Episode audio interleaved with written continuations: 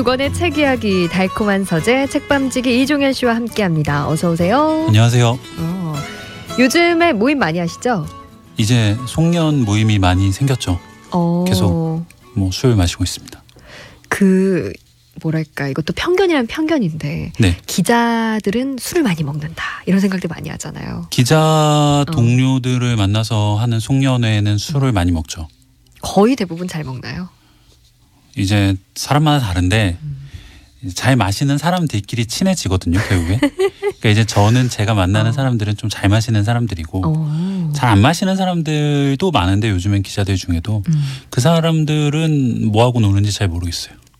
친하지 않아서 안 그렇군요. 역시 이것도 사람 따라 다르다. 네. 뭐 직업 따라 가는 게 아니라 사람 따라 다 다르다. 맞습니다. 그렇군요. 요즘 모임 많으실 텐데 조심조심 살살 하시고요. 네. 자, 오늘은 어떤 주제로 가지고 오셨을까요? 오늘은 이 주식과 관련된 책을 골라봤는데 오. 제가 되게 오랜만에 전공 분야의 책을 골라봤습니다. 그렇죠. 원래 그 전직도 예, 전직 이제 경제지 기자였으니까 그렇죠. 특히 이제 회사를 그만두기 전까지 있었던 부서가 증권부였거든요. 네. 그러니까 주식과 관련된 업무를 계속 했었는데 음, 모처럼 이제 주식과 관련된 책을 골라서 네. 모처럼 저도 되게 오랜만에 증권시장 시황도 한번 보고 어, 그러고 왔습니다. 그렇군요. 아, 근데 일을 그만두고 나서부터는 안 보게 되나요? 전혀 안 봤죠. 저는 어. 지금 코스피 지수가 아직도 이 모양인지도 몰랐어요. 아, 그렇군요. 네. 떠나면 딱 오. 저는 뭐 지금 한 2,200 이 정도일 줄 어, 알았는데 맞아. 다시 보니까 네. 뭐 아주 좋지 않더라고요. 별로 다름이 없습니다. 예. 어, 근데 이제 증권 기자로 또 일을 하셨으면 주식 투자도 아무래도 뭐 아는 게 많으니까 많이 하셨을 것 같네요. 저는 이제 전혀 안 하는 스타일이었는데 타입이었는데 이제 음. 보통 이제 증권 기자들 보면 딱 둘이 둘이거든요. 정말 여기저기 이것저것 투자를 많이 하는 사람이 있고 음. 아니면 저처럼 아예 아예 신경도 안 쓰고 투자를 안 하는 사람이 있고 어, 보통 이제 둘 중 하나가 됩니다. 그렇군요. 근데 그냥 생각에는 잘 모르는 입장에선 기자는 뭐 매일매일 그 정보를 접하니까 네. 투자를 해도 굉장히 잘할 것이다. 이런 생각이 살짝 들거든요. 저는 근데 제 음. 주변에 있는 기자들 중에서 네. 주식해서 돈 벌었다는 사람을 본 적이 거의 없고요. 이게 왜 그런가를 생각해 보면은 네. 일단은 정보를 너무 많이 아는 게 문제가 아, 되는 게 외려 아닌가. 너무 많이 하니까. 그러니까 너무 없어도 문제인데 너무 많이 알아도 이게 혼선이 생기는 거죠. 그럴 수 있겠죠. 그러니까 제대로 판단을 할 수가 음. 없고 그리고 이제 기자들 중에서는 돈을 좀 잃으려고 투자하는 사람도 있거든요. 아예 공부의 차원에서. 아, 그냥 한번 체험해 보는 용도예요. 그렇죠. 예를 어. 들어서 이제 상장 폐지가 되게 뻔한 회사들이 있잖아요. 음. 주식시장에. 네. 당연히 그런 회사에 투자를 하면 안 되는데 돈 날아가는 거잖아요. 일부러 기자들 중에 그런 회사에 돈을 조금씩 투자하는 사람이 있어요. 왜요? 이게 이제 인생의 상장 쓴맛을 보려고. 그런 건 아니고 네. 이제 상장 폐지가 되면은 네. 그 회사의 주주들 모임 같은 게 생기거든요. 이제 그렇죠. 회사를 상대로. 뭐 소송도 내고 그렇죠. 이러려고. 음. 그런데 이제 나중에 이제 그런 거에 취재하려고 하면은 음. 쉽지가 않으니까 음. 아예 자기가 상장 폐지된 회사의 주주가 돼 버리는 거죠. 일원으로 들어가서. 그러면 자연스럽게 이제 모임에도 나갈 수 음, 있게 되고 정보도 그렇죠. 빨리 얻을 수 있고 아, 이런 것들도 있고 여러 가지로 그런 투자들을 많이 합니다. 또. 일을 위한 투자인 거네요. 그렇죠. 그렇군요. 재밌는데요? 오, 재밌습니다. 재밌는 뒷이야기 오늘 이종현 기자를 통해서 또 네. 한번 또 속속들이 한번 또 캐내 보자고요. 자 그러면은 오늘 소개해 주실 책이 어떤 책일까요? 사실 주식책 되게 많잖아요. 굉장히 많은데 음. 그냥 어떤 주식 투자 기법을 소개 설명하는 이런 책을 사실 소개해 드리는 건 아무 의미가 없을 것 같고 네. 굉장히 기본에 충실한 책 한 권과 음. 그리고 완전히 실전에서 뭔가 일어날 법한 일을 음. 소개한 책 한 권 이렇게 두 권을 가져왔습니다. 네. 그러니까 먼저 소개해 드릴 책은 투자와 비이성적 마인드라는 책인데 음. 이 미국에서 굉장히 오랫동안 활동을 한 애널리스트 네. 로버트 코펠이라는 사람이 쓴 겁니다. 음. 이 책은 이제 주식 투자에 심리학을 좀 접목해서 음. 풀어낸 책이거든요. 네. 그래서 좀 굉장히 주식 투자에서 쉽게 간과할 수 있는 기초나 기본 지식을 예. 이 책을 보면서 좀 다시 한번 떠올릴 수 있죠. 재밌을 것 같아요. 네. 일단 노래를 한 곡 듣고 이 책을 본격적으로 한번 파보겠습니다. 어떤 노래 들어볼까요? 드라마 쩐의 전쟁 OST에서 골랐는데요. 이 스웨소로우의 심플 라이프입니다. 네, 감상해 보시죠.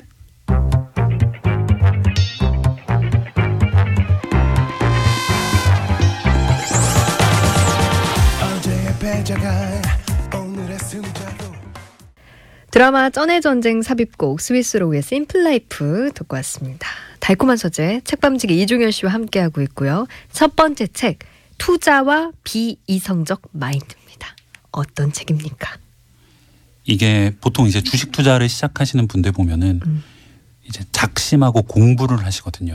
네. 머리띠 두르는 거의 그런 느낌으로 네네네. 이제 신문을 어, 매일 경제면 아침 뭐다 네, 보고 필독이죠. 이제 경제 공부하고 네. 주식책도 산더미처럼 쌓아놓고 네. 하는데 막상 그런 것들이 실제 주식 투자에서 별로 중요하지 않다라고 이 책은 이야기를 합니다. 음 그러면은 뭐가 중요하죠? 굉장히 기본적인 기초적인 이야기인데 네. 내 마음을 이해하는 게 주식 투자의 성패를 가른다. 마음이요? 예. 예. 이 책을 쓴 이제 에이. 저자가 로버트 네. 코펠이 이 주식 시장을 로르샤흐 검사에 비교하거든요. 비교를 검, 하는데 검사예요? 이게 어떤 거냐면은 이 검정 잉크를 종이에 떨어뜨린 다음에 그걸 접으면은 이제 데칼코마니처럼 딱 보이잖아요. 그런데 굉장히 어떤 특정한 무늬가 아닌데 사람들이 그걸 볼 때마다 저마다 다른 걸 떠올리는 거죠. 아, 뭐, 뭐, 이거는 무슨 모양 같아요. 어떤. 사람은 그걸 보고 동물을 떠올리기도 하고 어떤 어. 사람은 그걸 보고 사람 얼굴을 떠올리기도 하고 음. 다들 똑같은 걸 보면서도 다른 게 보인다라고 얘기를 하잖아요. 네. 그러니까 정해진 정답은 없는데 이 주식 시장이라는 것도 마찬가지라는 거죠. 음. 같은 정보를 사람들에게 제공했는데도 어떤 사람은 주가가 오를 거라고 얘기하고 그렇죠. 어떤 사람은 주가가 떨어지겠네 이렇게 얘기를 하는 거죠. 맞아요. 사람마다 생각이 다 다르고 그 기관에서 내놓는 뭐 애널리스트들의 분석이라고 해도 다 다르더라고요. 전부 다르죠. 네. 그러니까 이게 보통 경제학을 생각하면은 가정하는 게 합리적인 인간이잖아요. 그렇죠. 이제 인간이란 존재가 항상 자기 자신에게 이익이 되는 음. 방향으로 의사 결정을 한다라는 게 합리적 인간인데 네. 실제로 현장에서는 전혀 그렇지 않다는 거죠. 음. 합리적 인간이라는 게 신화에 불과한 데다가 실제로는 이게 합리적인 걸 떠나서 완전히 말도 안 되는 투자를 많이 한다. 어. 그러니까 이 로버트 코펠이란 사람은 음. 이 투자에 성공하려면은 정보도 중요하지만 음. 일단 내 자신의 마음 속에 있는 그 비합리적인 부분을 인정하고 음. 이걸 주식 투자를 할 때 최대한 억제하려고 노력을 해야 된다라고 음. 조언을 하는 거죠. 마음 컨트롤 같은 게 필요하다는 거군요. 네. 이게 사실 뭐 그러니까 뭐 주식 투자에 대한 책이지만 결국은 심리학이기도 하군요. 음. 요즘에 이런 책들이 굉장히 많거든요. 음. 제일 유명한 책이 이제 넛지라는 책이 있을 수 있고 네, 그 베스트셀러였죠. 네, 뭐 행동 경제학 이런 표현도 쓰는데 음, 음. 이런 책들이 계속 나오는 것 같아요. 심리학을 음. 접목하는. 좀 심리학 을 접목한 그런 사례 같은 걸 좀 한번 들어볼까요? 더 쉽게 좀 이해가 필요할 것 책에 같아요. 이제 나오는 내용 중에서 좀 재밌었던 것중 하나가 네, 이 버블 현상이라는 걸 경제학에서 가끔 얘기를 하잖아요. 네, 투기? 자금이 엄청 음. 몰려가지고 네, 버블이 생기는. 네. 이 역사상 최초의 버블이 뭔지 혹시 황진 아나운서 아세요? 아니 모르겠는데요. 이게 튤립입니다. 꽃이요, 꽃? 네. 튤립. 튤립. 이게 17세기 네덜란드에서 튤립 버블이라는 게 생겼거든요. 음. 근데 이거를 경제학 역사에서 최초의 버블이라고 봅니다. 오. 왜 그랬냐면은 이 네덜란드가 당시에 굉장히 부자 나라였거든요. 네. 동인도 회사 덕분에 네, 유럽에서 가장 경제력이 뛰어난 나라였는데 네. 사람들이 이제 자본주의를 접목해서 돈을 벌게 되니까 여러 가지 말도 안 되는 시도를 하게 된 거죠. 그 중에 하나가 튤립 가격이 갑자기 비싸질 거라고 사람들이 생각을 한 거예요. 그냥 비싸질 것이라는 생각. 갑자기 그런 생각을 한 거죠. 이게 수요가 늘어난 것도 아닌데 튤립을 예. 사는 사람이 늘어난 것도 아닌데 음. 갑자기 튤립이 네덜란드 튤립이 좋으니까 사람들이 많이 사지 않을까? 뭐 그러면서 음. 튤립 가격이 천정부지로 뛰어오르기 시작한 거예요. 어. 한달 만에 튤립 가격이 50배로 뛰었다고 야. 하거든요.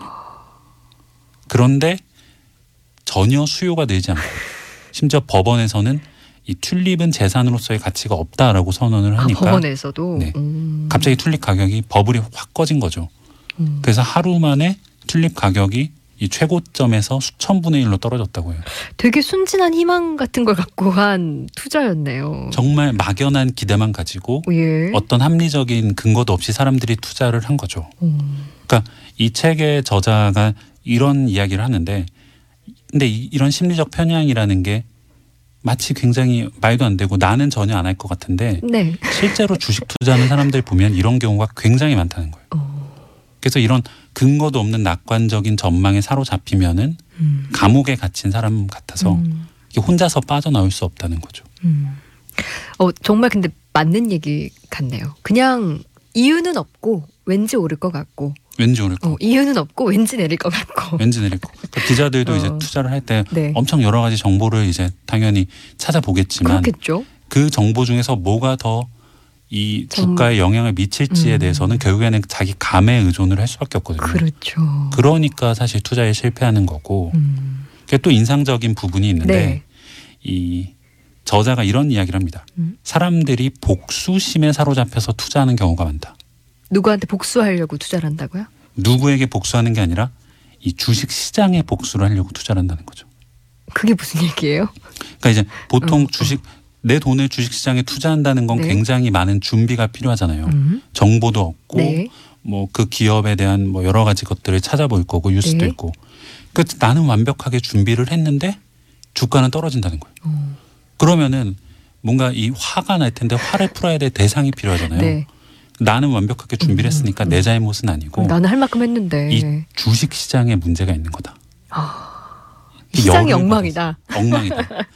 그래서 그 화가 네. 나는 투자자들의 네, 네, 네. 반응 중에 대부분이 네. 오히려 복수심에 사로잡혀서 더 많은 돈을 더 확실한 근거도 없이 투자한다는 어, 거죠. 이래도 나에게 돈을 안 줄 테야 이런 느낌으로. 냉정을 거구나. 완전히 잃은 건데 이거를 저자가 단어를 붙인 게 그 가미카제 trading이라고 네. 합니다.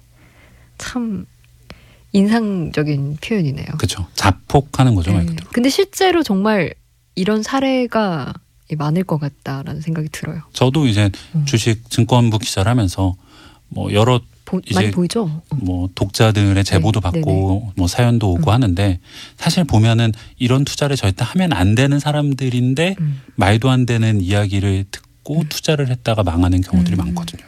참, 참 어렵네요. 어렵죠. 사실 투자의 그러니까요. 규제라고 하는 사람들도 어, 이런 부분에 다 완전히 컨트롤하지 못하니까 네. 정말 보통 사람들한테는 더 어려운 부분이겠죠. 음. 사실 되게 숫자로만 움직일 것 같고 뭔가 정확한 답이 있을 것 같은 경제학인 것 같으면서도 전혀 그렇지 않은 면모가 있는 그런 주식 투자라는 생각이 드는데 네. 결국엔 마음 문제였어요. 마음의 문제입니다. 네. 이런. 부분을 항상 좀 잘 신경 쓸 수밖에 없는 것 네. 같아요. 그러니까 말이죠. 어, 노래 한 곡 듣고 또 아, 두 번째 책 기대가 됩니다. 두 번째 책으로 넘어가 볼게요. 어떤 노래 들어볼까요? 어, 굉장히 재미있게 본 영화인데 음. 이 레오나르도 디카프리오가 나왔던 The Wolf of Wall Street OST에서 골랐습니다. 네. 이 빌리 조엘의 Movin' Out입니다.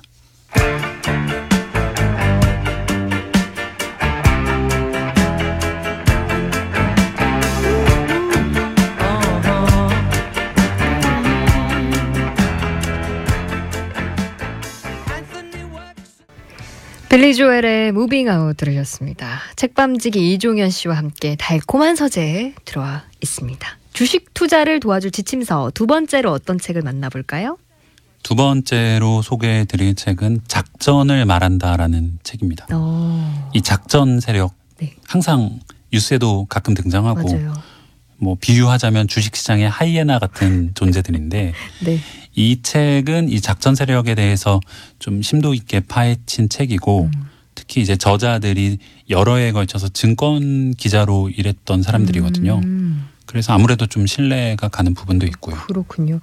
보통 이렇게 막 여러 사람이 공모해서 주가 조작하고 이런 작전, 네. 작전 세력을 다룬 영화들도 굉장히 많이 나오잖아요. 있었죠. 예. 근데 이게 사실 뭐 실제는 어떨지는 뭐 접해보지 않았으니 모르는 건데 직접 뭐 목격을 하신 적도 있나요? 그런 거? 저도 이제 증권부 기자 생활을 했으니까 네. 뭐 코스닥이나 감독 당국을 담당하면서 네. 뭐 많지는 않지만 이제 작전 세력 사람들도 만날 일도 있었고 취재할 일도 있었죠. 예. 만나면 어때요? 좀, 좀 무섭을 것 같아요. 아, 뭐 막상 어. 또 그런 부분은 많지가 않거든요. 네. 이게 영화에서 묘사되는 부분은 예. 좀 과장되는 부분들이 있죠. 음. 이게 또 보면은 작전 세력이라고 해서 그냥 뭉뚱그릴 수가 없고 각자 맡는 역할들이 따로따로 있거든요. 음. 네. 이제 쩐주라고 해서 가장 중요한 사람들이 이제 돈줄을 쥐고 있는 사람들인데 음. 이 사람들은 이제 사채업자나 뭐 부동산 재벌 음. 이런 경우가 많고 네.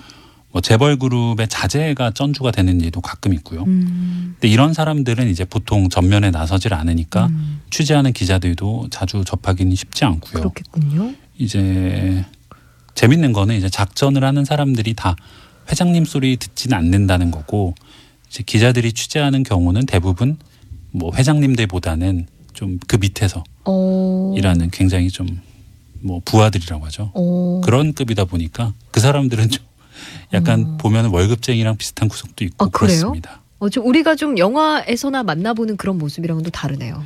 약간 다르죠. 음. 이제 책에도 이런 표현이 나오는데 대부분의 작전 세력은 이 추리닝을 입고 더벅머리에 예? 컴퓨터 앞을 하루 종일 떠나지를 못한다라고 나오거든요. 음. 그 사람들 이야기를 들어봐도 네. 자기는 이제 하루 종일 그 투자를 계속 해야 되잖아요. 컴퓨터 예, 앞에서 예. trading이라는 게 굉장히 실시간으로 이루어지니까 네. 그러니까 술을 잘 마시지도 않고요. 그 사람들은 어. 새벽부터 미국 증시도 챙겨야 되니까 술을 마시더라도 보통 뭐 밤 10시 넘어서까지 음. 마시는 일은 거의 없고 거의 컴퓨터 앞에 붙어 있는 삶인 거네요. 그럼. 그렇죠. 그리고 이제 사실 좀 돈을 많이 만지는 작전 세력 같은 경우도 음. 그 삶이라는 게 얼마나 불안하겠어요. 음. 항상 소위 소위 이제 사기를 치는 그 사람들이잖아요. 그러니까 항상 이 결혼한 결혼 생활도 유지할 수가 없고 음. 그런 사람들의 사례가 이제 책에도 좀 나오는데 음. 항상 이제 아내와는 위장 이혼을 한 경우가 많고요. 어. 재산은 전부 아내 명의로 다 돌려야 되고 네. 자동차는 다 헛자 번호판을 타고 다니고 어. 뭐 언제든 뭐 만약을 대비하는 건가요? 언제든 만약을 대비하고 어. 조금이라도 좀 자본금이 쌓이면은 네. 뭐 동남아라도 가서 편하게 살겠다라고 얘기하는 사람이 어. 의외로 많고요. 참. 이게 확실히 영화랑은 다르네요. 영화에서는 뭐 굉장히 화려하게 뭔가 늘 뭐 술을 먹고 철두철미하게 준비를 하는 뭔가 그렇죠. 준비된 삶 뭐 이런 그런 건데. 사람들도 있긴 한데 있긴 음. 있을 텐데 아무래도 좀 과장된 부분이 있다는 생각은 들고요. 네. 실제 얘기를 들어보니까 조금 애잔한 느낌이 들긴 하지만 그래도 이들이 이 작전 세력이 사기꾼이라는 사실에는 변함이 없겠죠. 사기꾼이죠. 사기꾼인데다가 네. 범죄자들이고 음. 이런 작전 세력 때문에 사실 피해를 입는 사람들이 어마어마하죠. 그렇죠. 자살하는 음. 경우도 있고 음. 이게 몇 년에 한 번씩 보면 작전 세력이 얽힌 살인 사건도 꼭 있거든요. 네. 책에도 이제 그런 살인 사건의 사례들이 쭉 나오는데 예. 이 단순히 이제 그런 나쁜 사람들만 있는 경우도 아니고 음. 뭐 한국 거래소나 음. 감독 당국이나 증권사 직원이 연루된 경우도 있고 음. 그러니까 이런 식으로 굉장히 작전 세력이라는 게 자본 시장을 갉아먹는 해충 같은 존재들인 거죠. 음. 근데 이 해충의 또 특징이 있잖아요. 박멸이 안 된다는 거. 그렇죠. 이게 아무리 열심히 뭐뭐 쫓아다니고 뭐 뿌리고 해도, 음. 해도 뭐 눈에 안 보이긴 할 수 있어도 어딘가에는 안 보이는데 있고. 어딘가에는 다 살아 있는 거죠. 그렇죠. 그러니까 박- 작전 세력도 마찬가지인데 음. 뭐 이런 일화도 이- 나와요. 이 박정희 전 대통령도 1960년대에 투기 세력을 엄벌하라고 증거 주식 시장에 음. 명령을 했는데 그게 결국에는 실패한 거죠. 음. 이게 군사 정권마저도 주식 시장의 작전 세력에는 두 팔을 다 들었다. 좀 참으로 의미하는 바가 있죠. 네. 대단한 세력입니다. 네. 근데 보통 그런 얘기도 많이 나오잖아요. 뭐 증권가에서 이렇게 나온 이른바 뭐 속칭 찌라시, 뭐 이런 찌라시. 소문들 이런 네. 것도 이런 사람들이 뭐랄까 여론몰이 를 위해서 만드는 것이다. 뭐 이런 얘기들도 많이 나오잖아요. 그런 언급도 이제 음. 책에 나오는데 네. 이 여의도 증권가에서 많이 썼던 메신저로 미쓰리라는 메신저가 있거든요. 어, 네. 요즘에는 뭐 다른 걸 더 많이 쓰긴 하는데 네. 이 메신저가 이 찌라시에 유통되는 경로였던 거죠 네. 옛날에는. 그래서 대부분의 요즘에는 뭐 무슨 톡 하면서 그런 대로. 증권가 메, 많이들 찌라시가 막 많이 돌잖아요. 넘어갔죠. 네. 그게 다 이제 이 미쓰리라는 메신저에서 나온 경우가 대부분인데 음. 이런 찌라시를 만드는 사람들 이야기도 잠깐 나옵니다.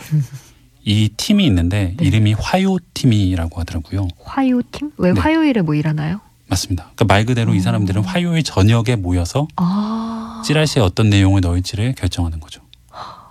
이게 예전에 주식시장이 한창 좋을 때는 뭐 월요팀, 수요팀 다 있었는데 음. 요즘엔 사실 주식시장이 많이 안 좋잖아요. 음. 그러다 보니까 하나씩 없어지고 명맥만 유지하고 있다고 하는데 아. 이것도 지금은 있는지는 잘 모르겠어요. 네. 어쨌든 참 별게 다 있네요. 별게 있죠. 참 재미있는 이야기입니다. 살아있는 이야기라는 생각이 드는데 어, 여기서 잠깐 이 시각 도로 상황 어떤지 알아보고 계속해서 이야기 나눌게요. 어, TBS 정보센터 일단 연결하겠습니다. 세상 내맘 가득 너의 목소리. 아른아른 녹아들어와. 단 하루도 너 아니면 안 될 것 같아. 그냥 이렇게만 있어주면 기분 좋은 밤. 달콤한 밤 황진아입니다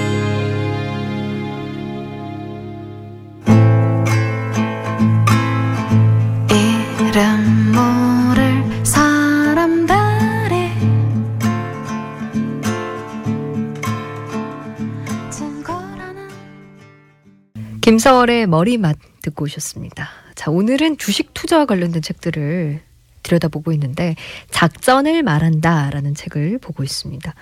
여기에는 뭐 작전 세력 피하는 것도 나오겠죠? 네, 몇 가지가 나오는데 네. 일단 뭐 그중에서 제가 굉장히 좀 납득이 갔던 것만 소개를 드리면은 네. 일단은 슈퍼개미라고 하는 사람들을 절대 믿지 말아라 이런 어. 내용이 있습니다. 속칭 돈 좀 벌었다는 그런 뭐 그런 사람들. 뭐 얼마 전에도 그 청담동 주식 부자라고 해서 네. 큰 어마어마한 이슈였죠. 외제차 타고 다녔던 네. 사람이 구속됐잖아요. 음. 그런 일이 증권업계에 비일비재하거든요. 음. 이런 슈퍼개미라는 사람들이 유료 광고를 통해서 음. 회원을 모집하고 네. 그 이제 돈을 낸 사람들한테만 자기 투자 기법을 전수한다라고 얘기를 하는 거죠. 음. 그런데 이게 결국에는 대부분 뭐 사기인 경우가 많다는 이야기고 음. 일단 이 저자들이 하는 이야기는 네. 유료 광고를 하면서 내가 주식으로 돈을 많이 벌었으니까 투자 기법을 알려줄게라고 이야기하는 사람들은 안 믿는 게 속 편하다. 차라리 낫다. 안 믿는 게 낫다. 네, 네. 왜냐하면은 정말로 주식으로 돈을 많이 번 사람은 자기가 돈을 번 방법을 굳이 사람들한테 알려줄 필요 없이 나만의 노하우니까 자기 혼자 있다는 되잖아요. 거죠. 음. 진짜 이제 은둔 고수들 뭐 그런 사람들은 네. 앞에 안 나선다는 거고 음. 같은 맥락에서 이제 증권 정보를 공유하는 카페나 뭐 케이블 방송 같은 데서 소개하는 내용도 무조건 믿는 것보다는 좀 음. 의심하는 게 낫다라고 얘기를 합니다. 맞아요. 사실 뭐 누가 사라고 사라고 해서 산 건데 그 사람들이 책임을 지지는 않잖아요. 절대 책임지지 내가 않죠. 지는 책임인 거지. 맞습니다. 그렇죠. 음. 확실히 주식 투자자는 의심이 많을수록 좀 좋을 것 같다 이런 생각이 또 드네요. 의심 의심을 많이 할수록 좋고 음. 책에 되게 재밌는 대목이 있는데 네. 이 의부증이나 의처증 같은 게 이제 결혼 생활이나 연애 생활에서는 문제의 씨앗이잖아요. 화근이 음. 되는데 그렇죠. 주식 투자할 때는 어떻게 보면은 이 의부증이나 의처증처럼 항상 의심하는 습관을 가져야 된다라고 조언을 해요. 그게 좋은 투자로 갈 수 있는 지름길이다.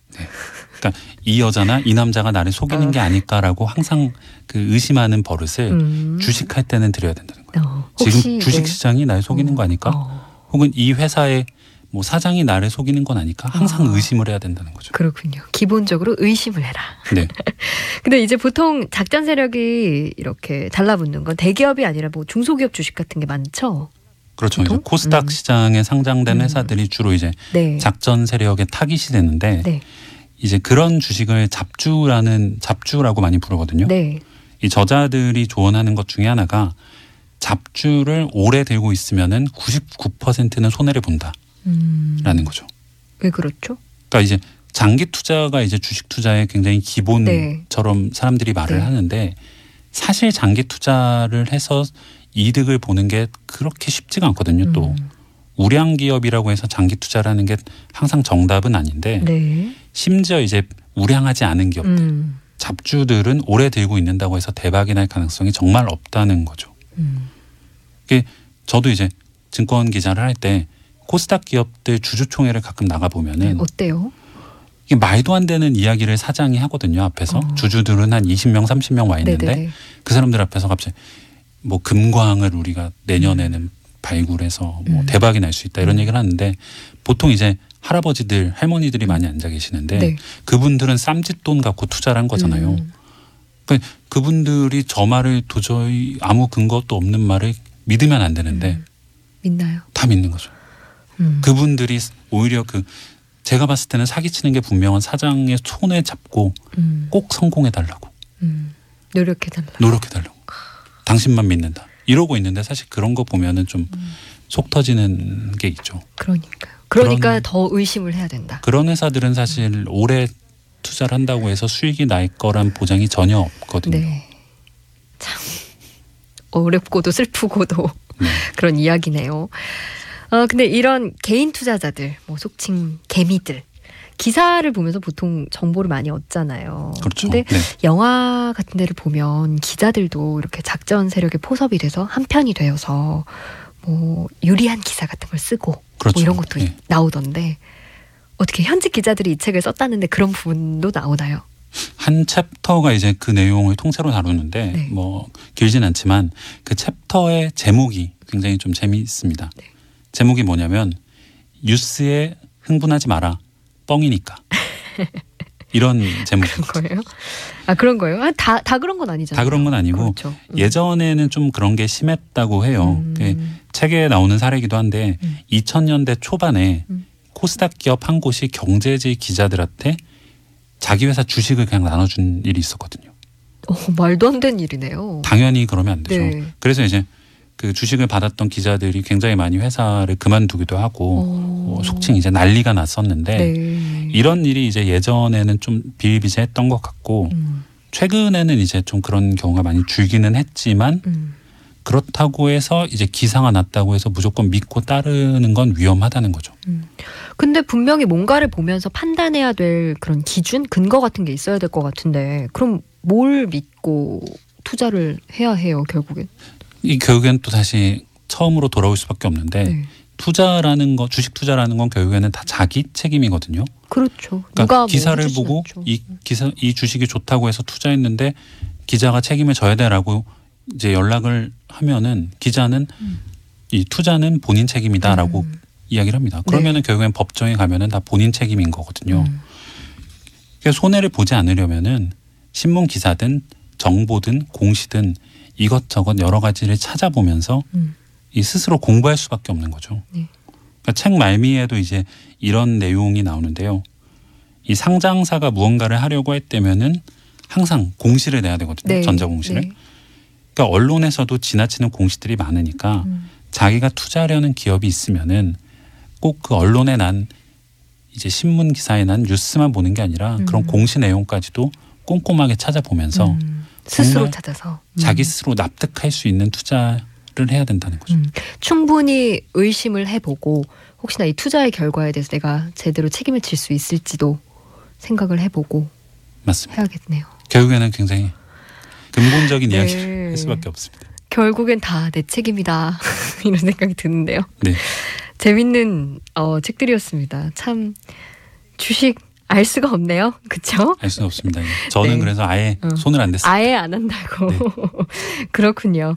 아, 자, 오늘의 마지막 곡 한번 소개해 주실까요? 음. 네, 뮤즈의 업라이징이고요. 네. 이 자본주의를 굉장히 비판하는 가사가 돋보여서 골라왔습니다. 네, 알겠습니다. 아, 오늘도 재밌는 책 이야기 감사하고요. 네. 주식 투자는 항상 신중하게. 자기 책임이란 걸 잊지 마셔야 네, 됩니다. 그렇습니다. 자, 지금까지 달콤한 서재 책밤지기 이종현 씨였습니다. 고맙습니다. 감사합니다. 자, 뮤즈의 업라이징 들으시면서요. 저는 잠시 후 2부에서 뵙겠습니다.